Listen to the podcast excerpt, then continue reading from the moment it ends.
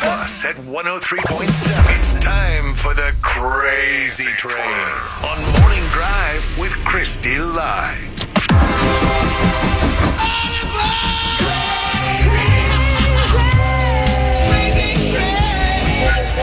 Okay, all aboard. Let's hop on the crazy train this Monday morning. Today, the crazy train is headed out to Chatham County, Georgia, where a man got the surprise of his life when he got a speeding ticket.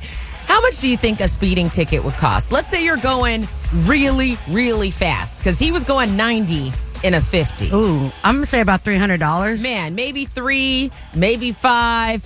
Definitely not the price that he was actually charged. One million four hundred and eighty thousand and thirty-two dollars and fifty-one cents. It's the 51 cents for me. One million four hundred and eighty thousand dollars and 51 cents.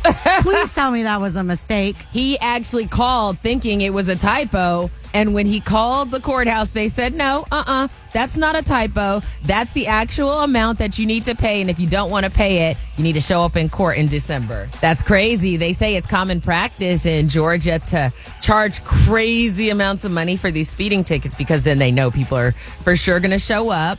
He's not going to end up having to pay the $1.4 million, but he will have to face a hefty fine for going that fast in a 50. That's nuts. That's a lot of money.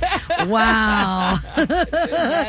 Oh gosh. You know, Governor Newsom just signed a bill to allow speeding cameras Uh-huh. in Oakland, San Francisco, San Jose, and I think two other cities. So, starting the beginning of next year is when they can implement those. So, watch your speed, This is why I drive like a golden girl. like Miss Daisy. it's 80s plus at 103.7. That is your crazy news. Ride the crazy train every weekday at 710 and 940. It's on demand too at 80splusradio.com.